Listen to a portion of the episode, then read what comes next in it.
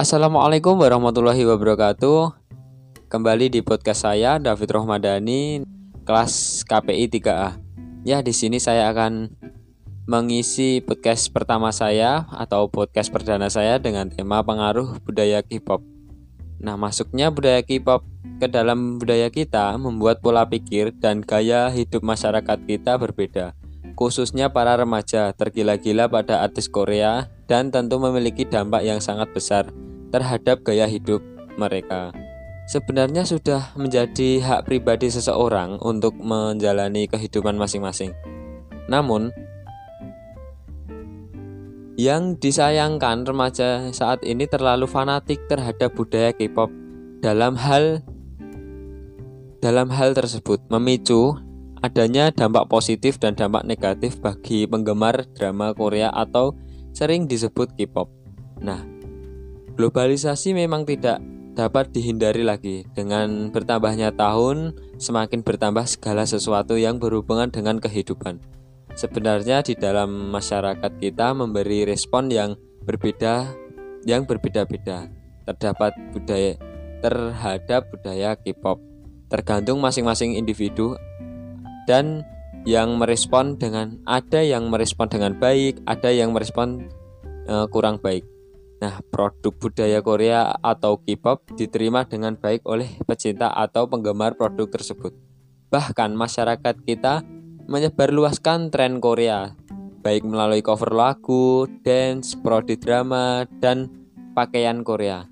Dengan itu banyak produk-produk dalam negeri menjadi berkurang peminatnya dan banyak produk-produk Korea yang masuk pada pemasaran di dalam negeri kita, negara kita atau negeri kita, sehingga dengan sedikit-sedikit masyarakat kita terpengaruh pada kehidupan K-pop.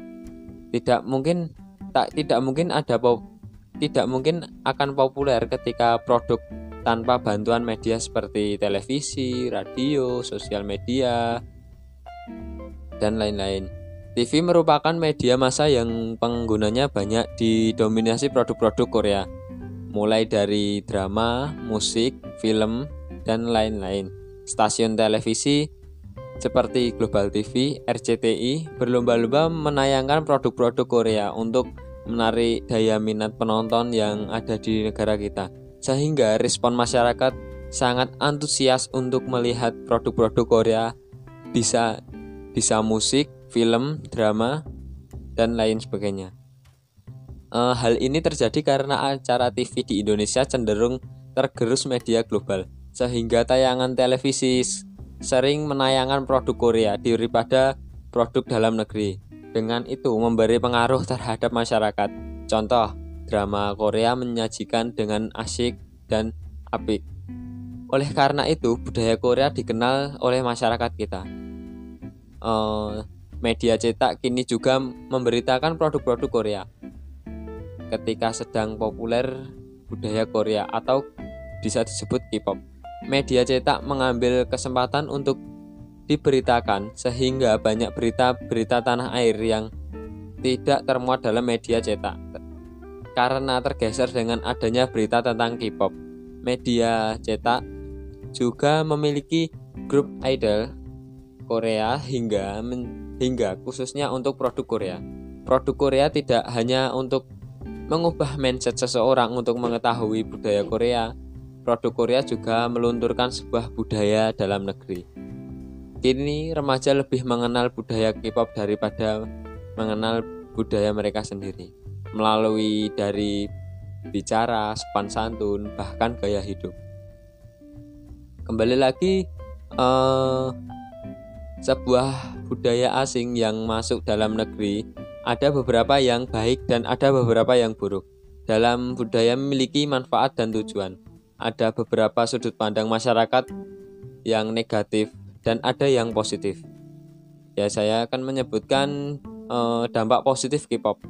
Satu, menginspirasi dunia musik di Indonesia. Hal ini ter terbukti dengan adanya Korean Wave di Indonesia membuat perubahan agensi di Indonesia muncul girl band dan boy band baru bahkan boy band yang sudah vakum menjadi bangkit lalu style style berpenampilan ala-ala Korea.